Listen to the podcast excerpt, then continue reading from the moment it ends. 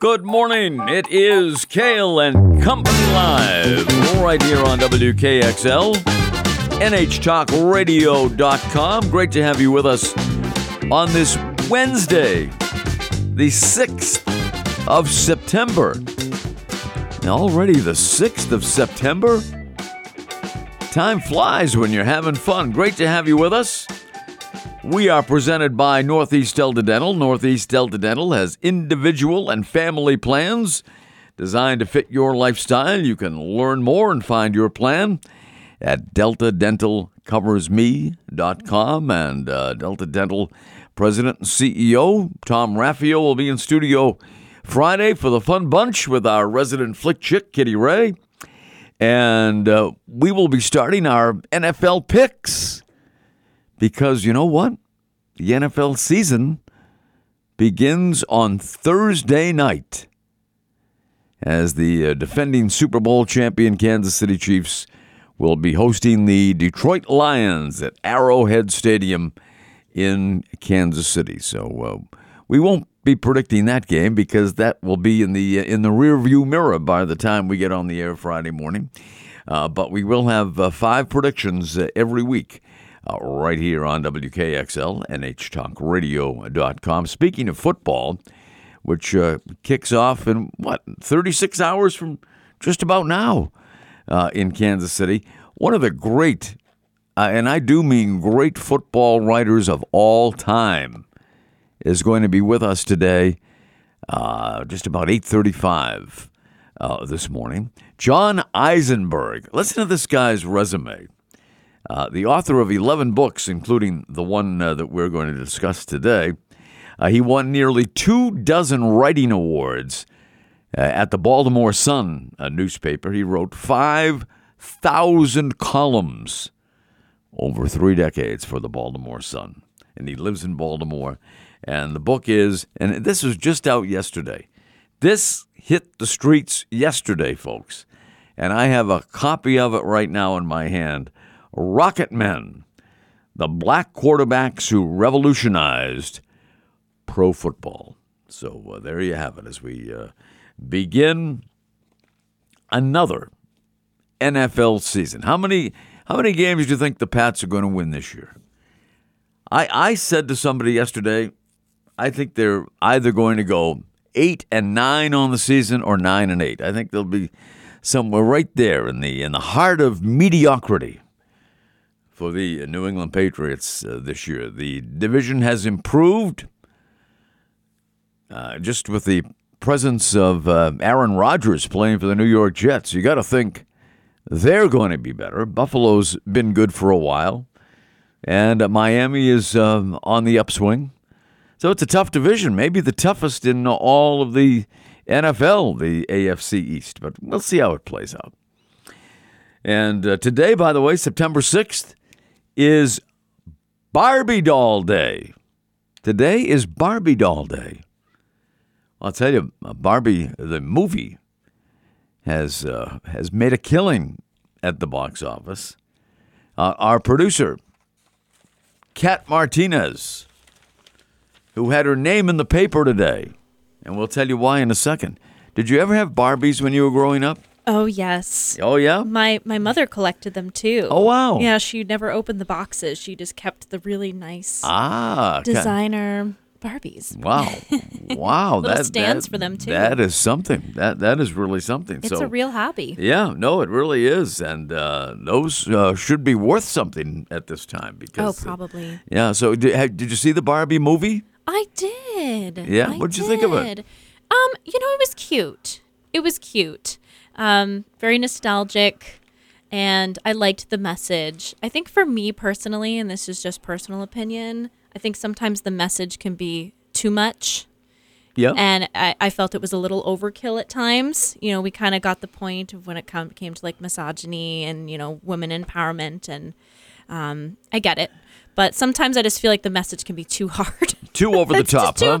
You know, we're looking for equality. We're not looking to be better than anybody. You know, and I think that's always just been my opinion on that. So I was like, okay, we get it. Like, let's move. Let's move on to something You else. You don't have to bang us over the head with it, yeah, right? you know, and this is coming from a woman, so right. you know. You know, I have to tell you, I, I was I have to say I was in the theater for the showing of the Barbie movie. Mm-hmm. It was late on a Sunday night, and uh, I was in Virginia, Oh, and uh, it had been a long day, and uh, the movie didn't start till like ten o'clock at night.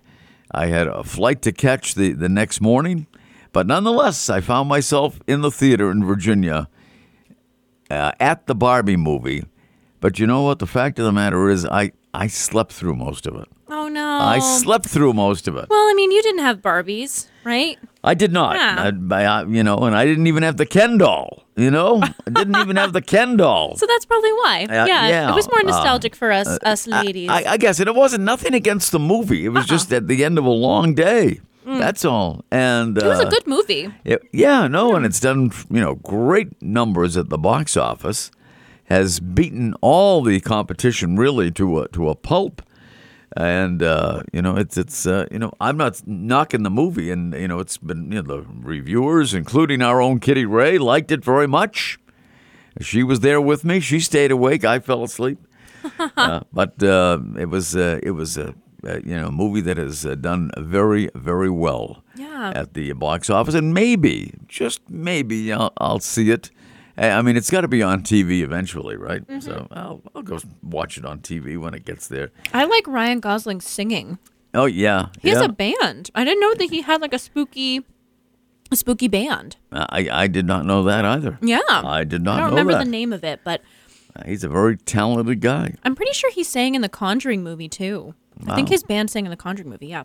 I, I did not know that. See, you know, I, even I learn. You know, every day. This this show is a learning experience. you never know what you're going to learn uh, on this show. Uh, in addition to being Barbie Doll Day, it's Fight Procrastination Day. I'm doing that all the time. Yeah. I I always put things off mostly to the last minute. It's true. You know, I'll, I I heard something once for me because I have such a bad habit of letting things pile up at home. Little tidbit of information here from Kat. There you go. But I I heard something that changed my life, and it said, "Don't put it down, put it away." Don't put it down. Put, it, away. And I was like, okay, I hear you. I get it. You know, because when you put it down, things pile up and then it gets overwhelming. Right. So even if you're tired, don't put it down, put it away, and then you don't have to worry about it. there you go. It was so great. It was so life changing. It's also National Read a Book Day. And uh, we have an author on, appropriately enough, today at 8.35 who has a new book out. But here's the one that I, I will definitely be celebrating today. There is no doubt about it in my mind that I will be celebrating this day. National Coffee Ice Cream Day. Ooh. What a, what a great day it is. It's always a great day for coffee ice cream, in my opinion. And I, I went to this place uh, a couple of weeks ago uh, in uh, Gorge, Vermont, and I got some incredible, incredible maple syrup. And since that time, since that time, I've been putting this. Uh, this this syrup was aged in bourbon barrels. This maple syrup was aged in bourbon barrels, and ever since I've had it, I actually have put it on pancakes, but I've also been putting it on uh, ice cream. So this maple syrup on uh, vanilla ice cream is terrific. So I'm going to try to put the maple syrup on coffee ice cream today. And I think I'll succeed. I think I'll be able to do that. That sounds delicious. Putting the maple syrup on coffee ice cream. wow. I'm going to try that combo today. It's great on the vanilla ice cream, and I'm sure it will be equally as delicious on uh, the coffee ice cream as we celebrate National Coffee Ice Cream Day. And you know what? I open up the paper this morning, turn to page A5, and whose name do I see in the paper? None other than Kat Martinez. Curtain up. And then I then I come into work today and I see a poster in the studio. Curtain up, an evening of music coming up this Saturday evening, eight o'clock, and it's going to be at the Scenic Theater. Beautiful spot, 6 Depot Street in Pittsfield, and they have done a great job uh, refurbishing that theater in Pittsfield. 8 o'clock, and uh, tickets are very reasonable. And uh, tell tell us about what uh, you can expect if, if you show up for this event. Yeah, so it's a it's a fundraising event. Um, Pittsfield Players recently installed um, HVAC within their building, which is great. Which means we can start to have a summer program now because it's it's a historic building, so it gets hot. Um, but we're trying to raise money um, to cover the cost of the HVAC that we just installed in the theater. So we're doing a musical review, kind of journeying through music theater, um, new and old, and it's a it's a wonderful production. We have about 16 people on stage in costume and uh, a lot of familiar tunes. Wow. Lot, lots of good show tunes, I hope. Oh yes, All all, the good ones. All the good ones. And uh, very happy to say that uh, WKXL, NHTalkRadio.com, is one of the uh, proud sponsors of uh, this event at the Scenic Theater in uh, Pittsfield. So that is terrific, and we'll remind you of it uh, again. Saturday night, 8 to 10. And if you have not uh, seen the uh, Scenic Theater in uh, Pittsfield recently, uh, you owe it to yourself. It's been through a lot over the years, but it's uh, still a, a great, great venue. Probably better than ever right now, especially with that new HVAC system in there. So we'll take a break. Cail and Company continues right here on WKXL, NHTalkRadio.com. We are presented by Northeast Delta Dental. We will be right back. Cail and Company live here on WKXL, NHTalkRadio.com. Looking forward to our conversation this morning with John Eisenberg, and he is one of the really one of the renowned uh, football writers uh, in the country, and he's going to tell us about the history of the black quarterbacks in the uh, National Football League. And uh, we will have him on at 8:35 this morning. Want to remind you that the annual Dare Classic 5K Road Race is holding its 31st event tonight at New Hampshire Motor Speedway in Loudon. The uh, race will start at 6:25. Most will run it, some will walk it. I will be in that latter category. I'll be walking around the track tonight uh, as it darkens over New Hampshire Motor Speedway. And uh, I, I tell you what, this is this event is the main funding source for DARE in New Hampshire, and it allows DARE to hold officer training each year for officers interest, interested in uh, teaching the uh, drug awareness uh, in New England. The DARE program has been around for a long time, and it's offered uh, nationwide as well. It also uh, allows to provide uh, workbooks and resources to trained officers at no cost to keep them to keep DARE alive in our public schools, and I think we probably need it uh, more now than ever before. This is a, a kid-friendly event. It begins with a one mile, a one mile kids fun run around the racetrack. There will also be uh, demonstrations by the New Hampshire State Police K9 team, uh, motorcycles, drill team, as well as uh, displays from uh, state police. So we look forward to seeing as many participants as possible at New Hampshire Motor Speedway. You can register right at the event at uh, 4 o'clock. Registration begins at 4 o'clock at New Hampshire Motor Speedway. So if you've uh, always wanted to go on that track where the uh, NASCAR drivers do what they do uh, here in uh, New Hampshire, and they've been doing it for a long time now at the Magic Mile, you can walk the Magic Mile or run the Magic Mile tonight starting at 625 registration again begins at 4 there'll be some food there'll be some uh, raffles going on. It'll be a lot of fun. So and if, if you're not a runner like me if you saw me you know i'm not a runner.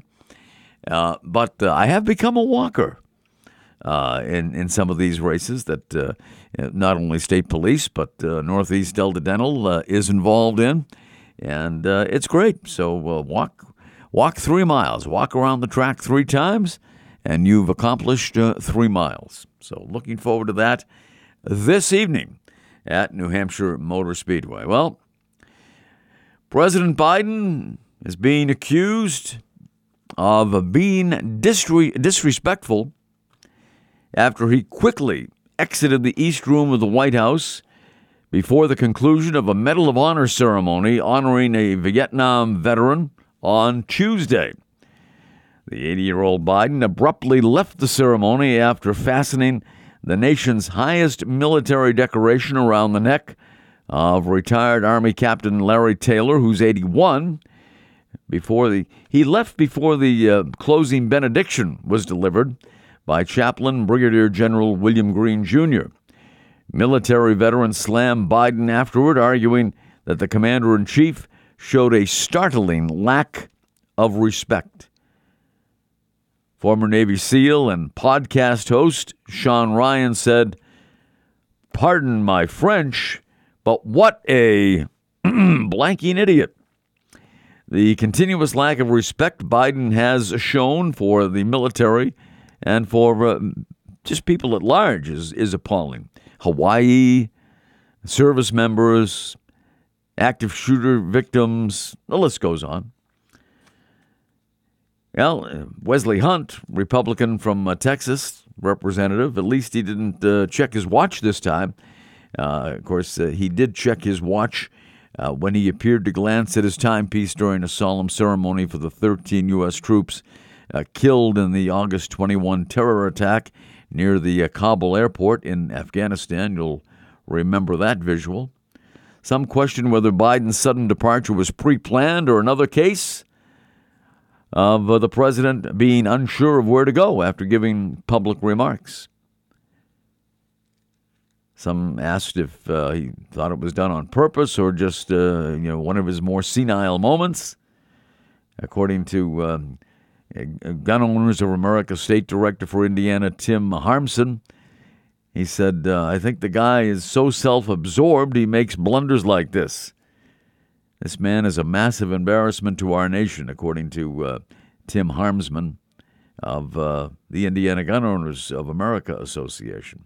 The White House, by the way, surprisingly, uh, did not immediately respond to the uh, New York Post's request for comment.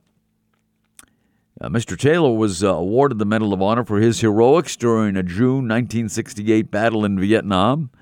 The distinguished helicopter pilot braved intense ground fire for 45 minutes while making low level attack runs. And uh, so he was given the Medal of Honor yesterday, and uh, deservedly so, using his two man Cobra helicopter, something that had never been accomplished or even attempted over the course uh, of the war, with complete disregard for his personal safety, all while braving enemy gunfire. So, congratulations to uh, Mr. Taylor, who served his country well in uh, Vietnam. President checked out early, but he's pretty much uh, checked out, period. it, it's true, folks. He is pretty much checked out of uh, his duties and, and responsibilities as President of the United States. Tropical Storm Lee was approaching hurricane strength early today and is expected to rapidly intensify into an extremely dangerous hurricane by the weekend, according to the National Hurricane Center. Continued steady to rapid strengthening is forecast, and Lee is expected to become a hurricane later today and a major hurricane in a couple of days, according to the National Hurricane Center. Forecasters say it's too soon to project where Lee is headed in the U.S., but for now, the Leeward uh, Islands, where the uh, Caribbean and Atlantic meet, should stay alert. In those Leeward Islands, Lee could uh, impact the Leewards this weekend, according to the Hurricane Center. As of 5 o'clock this morning, Lee's center was some 1,265 miles east southeast of the northern Leewards, moving west northwest at 14 miles per hour and packing maximum sustained winds of 65 miles per hour, a pickup of 15 miles per hour in mere hours. Once Lee's maximum sustained winds hit 74 miles per hour, it will be designated as a hurricane. And of course, this comes just days after Hurricane Idalia left a path of destruction across the southeast. The storm made landfall uh, on a Wednesday in Florida, where it razed homes and downed power poles.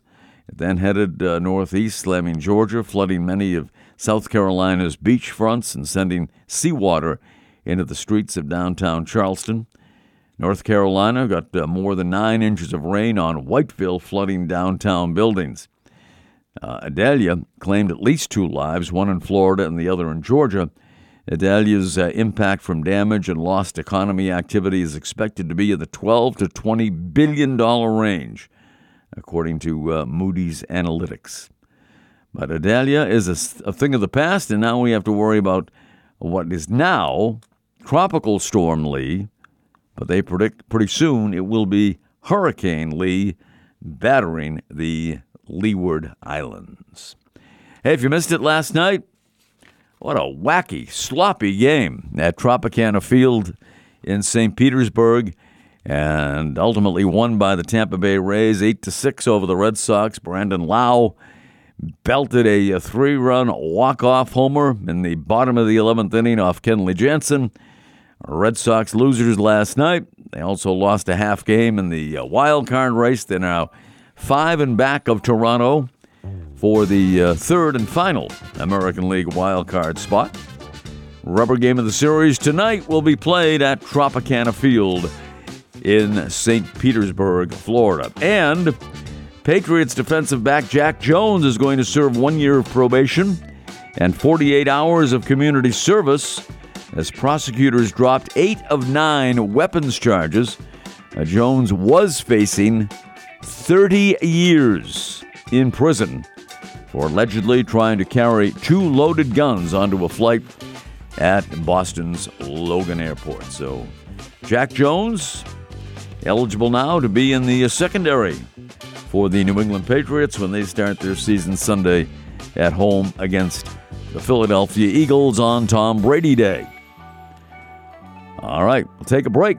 Cail and Company will continue after these words. We'll be joined by the great John Eisenberg talking about his new book, Rocket Men The Black Quarterbacks Who Revol- uh, Revolutionized Pro Football.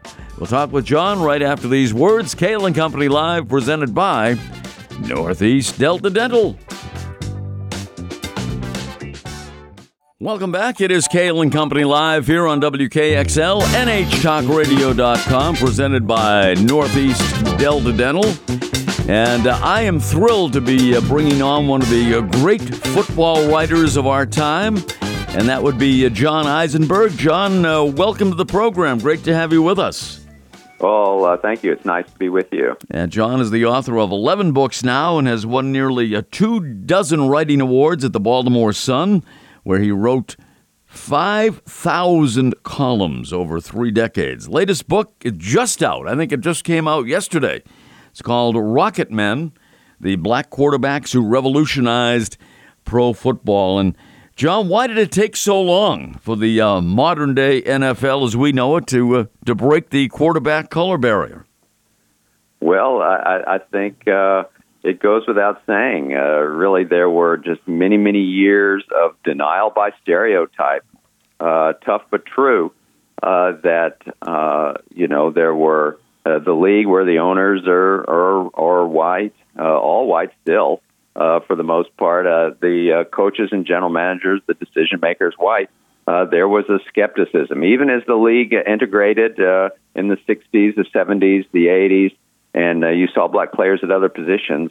Uh, these teams were afraid to give uh, black players basically the key to the offense and let them call signals. Uh, there was concern, I mean, uh, that they weren't smart enough, that they wouldn't lead, that they wouldn't work hard enough. Just uh, the classic, there's no other way to put it, institutional racism that uh, uh, that that denied them and took decades uh, of, of success of, of other guys uh, finally getting a chance and proving those uh, those those stereotypes wrong. So it just it just took a long time. As if it didn't take intellect to play other positions. I mean, really? Right, right. yes, yes. Well, you also didn't see them playing center or middle linebacker. uh, from uh, the, going back to the 60s, the 70s, there was also a bit of a color line at those positions. Yeah. You know, anywhere where there had to be signals called or, or responsibility, there was just a hesitancy to give them that shot, and quarterback was just the most prominent. Well, as you pointed out, uh, virtually every black quarterback in the in the annals of the NFL has faced stereotyping and institutional racism, uh, beginning with the very first black quarterback in NFL history, uh, Fritz Pollard, and uh, Fritz Pollard, I should say. Uh, tell us uh, a little bit about Fritz's saga, John. Well, Fritz, we're going back a century here. Yeah. Uh, was was one of the great uh, players of the first years of the NFL. Uh, he was a little scat back. Uh, he he he went to Brown uh, in uh, Providence, and uh, and he'd come out of Chicago and was a great little runner. Uh, could also play quarterback and and throw the ball. And at a game in 1923, of course, football, offensive football was very different then. Quarterback was really not even a prominent position. It was more the tailback, sort of the offense ran through the tailback. But uh, he played quarterback it's in a box score, and it's really the first time you see a black player at quarterback. And so he, Fritz, is a, is a real historical figure. He he was also the first black coach in NFL history. He was the first one of the first black inductees into the College Football Hall of Fame, and lived a long life of uh, busting down barriers. A, fascinating figure and was inducted in the uh, Pro Football Hall of Fame in 2005 posthumously. Uh, that was uh, the story of Fritz uh, Pollard, the uh, first uh, official black quarterback in in National Football League history. the book, as you say, that goes back over a century that we're talking about Fritz. The book of almost 400 pages covers over a century. how many interviews did you conduct? And, um, and among them, who, who were some of your favorites?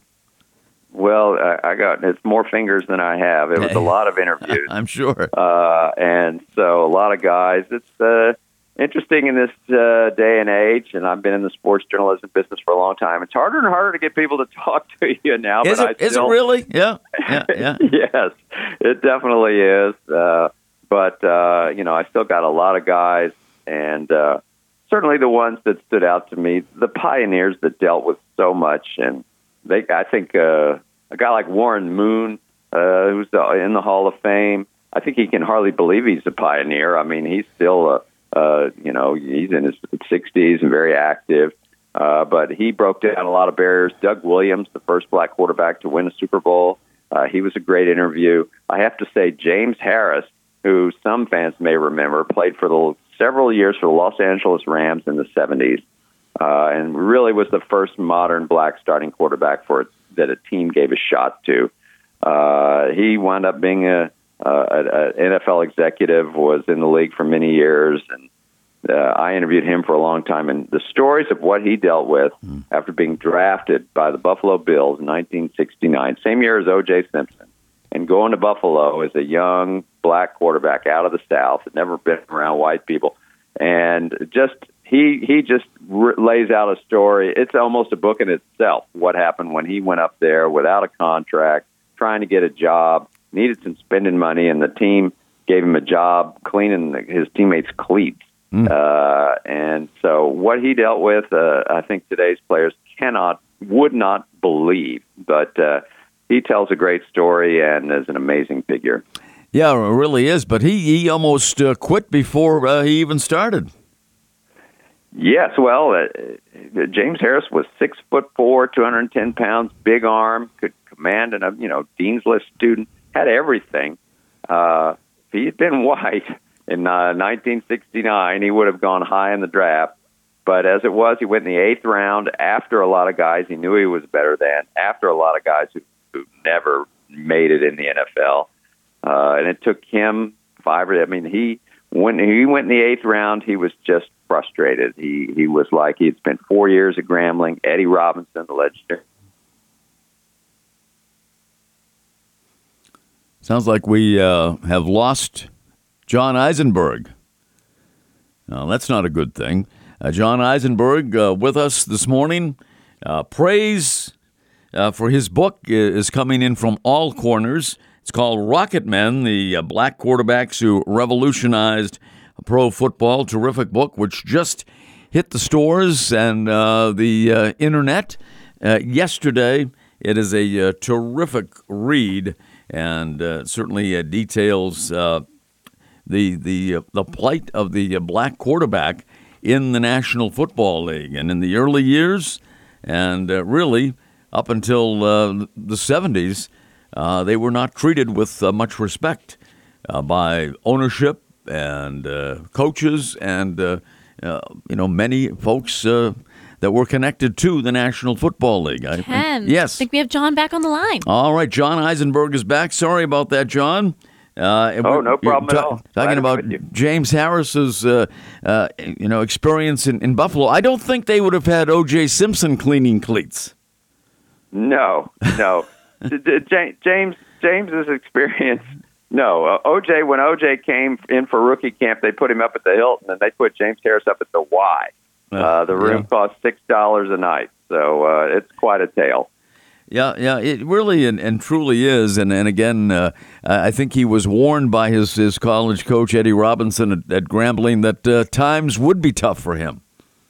Yes, uh, uh, James really took it on. There were no black quarterbacks in the NFL and pro football. And of course, this was an AFL team. Yeah, that's worth noting. Still, Buffalo. So the NFL definitely still skeptical. That was right before the merger, uh, which was in 1970. But uh, yes, it it just uh, uh, th- those first guys uh, that took it on really carried the brunt of dealt with a you know hate mail and un- the the total disbelief that they could do the job and uh, had to overcome that. It's an amazing story. Yeah, no, it, it truly is, and uh, you know the the position of quarterback has long been glamorized. I mean, uh, for decades and decades, and, and, that was pretty much used. Uh, the uh, glamorization of the position uh, used to exclude the black players. Well, it was. Uh, it. it I mean, the NFL was all white, just like Major League Baseball, from 1934 till after World War II. Uh, there was a basically a de facto color line, and then slowly reintegrated, sort of in the same years as Major League Baseball. Uh, but as it reintegrated, uh, the team said, "Well, we'll take a black player who's fast and can be a running back or a defensive back or a receiver, but uh, you know, not a quarterback." Uh, we don't want guys that you know we're not going to give uh, the keys to the offense to them. And so, in those are the years when when uh, uh, pro football was changing and passing games were becoming in vogue, and the position did become glamorous, no question about it. Uh, and uh, I think uh, you became sort of the face of the franchise if you were the quarterback. And I think teams were reluctant to uh, to give that to that opportunity to black players. Uh, you know, it was just teams were uncomfortable with that, and uh, so you just saw that continue. The glamour, the glamorization of the position worked against them. John Eisenberg is with us. John, can you stay with us for a couple of minutes? Sure thing. All right, we have to take a quick break. The new book just out, hot off the press, Rocket Men, the black quarterbacks who revolutionized pro football. And uh, John is going to uh, stay with us, and we'll have more with John Eisenberg right after this break. It's Cail and Company Live here on WKXL, NHTalkRadio.com, presented by Northeast Delta Dental. We'll be right back. Welcome back, Cail and Company Live here on WKXL, NHTalkRadio.com. John Eisenberg is with us one of the uh, great football writers of our day or any generation. Rocket Men is his new book, The Black Quarterbacks Who uh, Revolutionized Pro Football. And uh, John, I know you had some uh, great behind the scenes access to uh, players, coaches, uh, insiders who helped take the reader inside the evolution of race relations in, in pro football. I know one of the, the gentlemen you talked with was was Upton Bell, who was uh, at one time general manager of the Patriots, but uh, he has kind of a unique uh, perspective, I would have to think, uh, being involved in the league himself, and of course having uh, his father Bert Bell as uh, at one time commissioner of the National Football League. Well, Upton is one of my favorite people, honestly, and uh, is just an incredible resource for someone like me who likes to write about uh, pro football history and uh, sort of savors it Upton really carries that flame of the old NFL, and he was an eyewitness to so much, and he imparts it so well. He tells a great story and uh, has so much to say. In this book, I, my prior book, The League, uh, uh, about the early days of the NFL and the owners who carried the the ball uh, uh, really through the years when the NFL almost failed. His father being one of them. Uh, Upton was a tremendous help. Uh, you know, really, his father was one of the main figures in that book. Uh, in this book, I used uh, Upton in his role as a young scout with the Baltimore Colts in the 1960s. Uh, he was, uh, you know, his father had passed away, and he was getting into football himself, beginning a career that uh, did end with him being uh, the general manager of the Patriots and then settling in New England.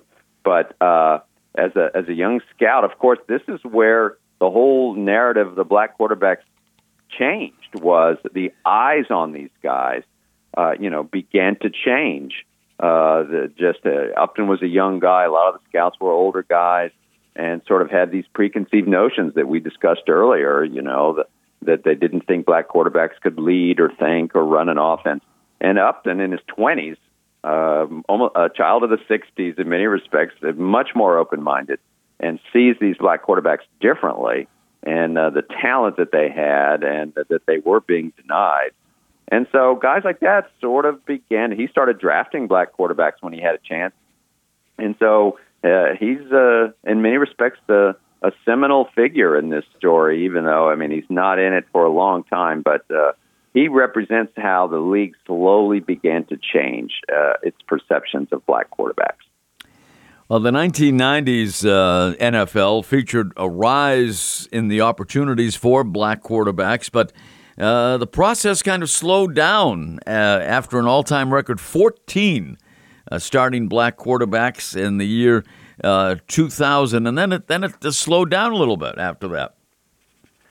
Yes, I mean there there was definitely a burst of, of opportunity in the 90s. I think that's in the wake of of Randall Cunningham, Warren Moon, Doug Williams winning a Super Bowl there, that first generation of guys that really got an opportunity to play and succeeded.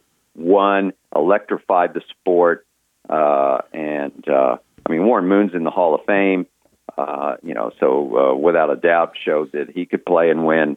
Randall Cunningham, no one had really ever seen a quarterback so electric with the Philadelphia Eagles, uh, and, and Doug Williams winning a Super Bowl, so that helped. Uh, and in the '90s, you saw more guys get a shot, but that next generation uh, you know, didn't really take off. And uh, there were some successes, there were some failures, and very honestly, I think uh, the story of Michael Vick sort of uh, uh, Vick is an amazing figure in this story, a polarizing figure.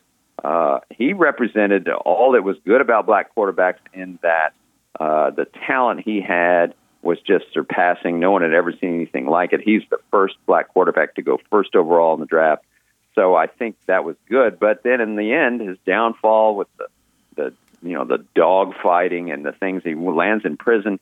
I think all the things that ownership and teams were afraid of black quarterbacks, uh, you know, unfairly, just stereotyping, but they were.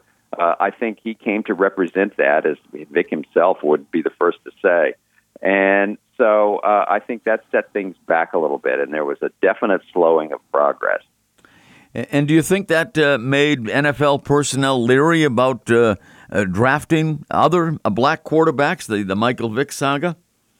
I, I do. I mean, you you still saw there, and there was a generation along with Vick when Vick's downfall in like 2006 and seven, I think. Uh, there was a first pick in the draft, Jamarcus Russell with the Raiders, who did not pan out, was not good, was a bust, just a flat one of the biggest busts ever uh, in the NFL. I don't think that helped, uh, you know, along the same time as Vic, Uh, Vince Young came into the NFL, a really ballyhooed talent, uh, and uh, he did okay with uh, Tennessee. But uh, uh, you know, I don't think uh, one, I don't think he ever won a playoff game, and so I think there was some hesitancy. Uh, sort of the old uh, questions uh, sort of resurfaced, and it really took the generation where things really changed. Uh, and I think we sit now in 2023, a very different situation. Many, many more black starters, some of the highest paid players in the league, high draft picks. I think the, the wheels were set in motion to get us started towards that point in the years 2011 and 12 when you saw draft picks Cam Newton, Colin Kaepernick as a young quarterback, uh, Russell Wilson, Robert Griffin III. Those guys came into the league, and really the league said they're so good. We're going to change our office, offenses. We're going to let mobile guys do what they do in the NFL instead of making them drop back passers like we've always done. And uh, I think that's when you really saw football change and opportunity really spread open wide for black quarterbacks, uh, culminating or not culminating, but reaching the point where we are now, where there's much more. Yeah, much more athleticism from that uh, position, and uh, it, it, it really and and and certainly uh, their mobility is is uh, is terrific, and uh, it took up until well, this just this past Super Bowl in 2023 to have the first matchup of black starting quarterbacks in the Super Bowl with Patrick Mahomes and uh, Jalen Hurts.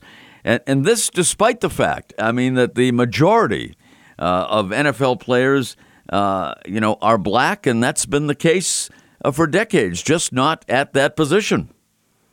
The the population, the black quarterback, it, it shows you that there, there's still room to grow here, because uh, the black population is half uh, at quarterback is half that on a percentage basis that it is at other positions. Yeah. So there is still skepticism, uh, even though as we see black, uh, as we see teams uh, drafting black quarterbacks high, investing in them, giving them uh, the, the the keys to the offense. We see it happening now. There is still there is still some vestiges of of just doubt or skepticism, and uh, you know some of it is is uh, I, I mean you can call it racism but uh, you know, it's it's just been in the DNA of this sport for so long, and and the, these habits die hard. And so, uh, but when you see Hurts and Mahomes in the Super Bowl, both play unbelievably well. It, it's something to celebrate for sure. However, it, it, it, there's two ways to look at it. Number one, that's great that we've come this far. But number two, what could have been? I mean, right. the, these guys yeah. are good, and there's definitely generations before them, guys that didn't get the chance uh, that could have given the same support uh, the, from a franchise. So uh, it's a shame in that respect. But uh, I mean, it's good to be moving forward. But there are definitely uh, many, many guys in the trail of this story that I write about that uh, were frustrated by you know, denial by stereotype, basically. You know, I'm, I'm sad that I know there's a, a lot in this book about uh, Colin Kaepernick, and I, I'm just sad that we never really saw. Uh, we did see some some flashes of brilliance, and he had a, you know a few good seasons in the NFL. But you know, you, you kind of feel like you, you didn't see what might have been the best of Colin Kaepernick, and that's that's a shame. Yeah, I approach him in this book. I mean, he's a, of course a huge figure culturally, socially and uh, there's been books and movies, and he's yeah. his own. He doesn't need me to tell his story, but uh, in this book, uh, uh, the, I cast him. I mean, he's a young quarterback uh, coming into the league, and uh, that has been lost, I think, in in, in what uh, has gone on since then. Uh, with the kneeling and everything that came out of that. But as a young quarterback with the 49ers, he was I, I remember thinking he might be like the best quarterback I have ever seen for mm. for a brief period of time when he could run, he could throw, he was he could he could throw a 60 yard touchdown pass or he could just run around in and run 60 yards for a touchdown. And he tore apart teams in the playoffs. He almost won a Super Bowl with the 49ers. It's kind of amazing that he didn't uh, against the Baltimore Ravens. It took a crazy goal line stand uh, for the for him not to win a Super Bowl.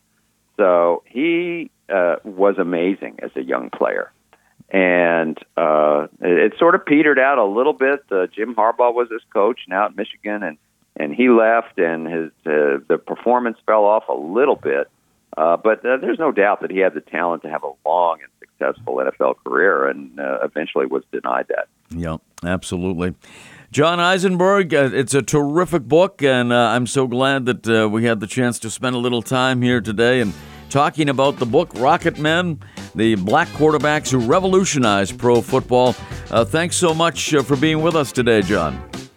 Uh, my pleasure. Thanks for having me on. I enjoyed it. All right. Thanks so much to you, uh, John Eisenberg, one of the great football writers of uh, our generation, and uh, a book well worth the read. Just out yesterday, uh, as the pro football season will get underway tomorrow night in Kansas City with uh, Patrick Mahomes leading the Super Bowl champion Kansas City Chiefs against the Detroit Lions. Thanks to John Eisenberg, and thanks to you for uh, listening.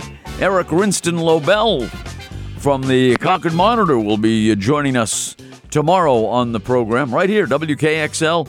NHTalkRadio.com. It's Cail and Company Live, and we are presented by Northeast Delta Dental. Make it a great Wednesday, everybody.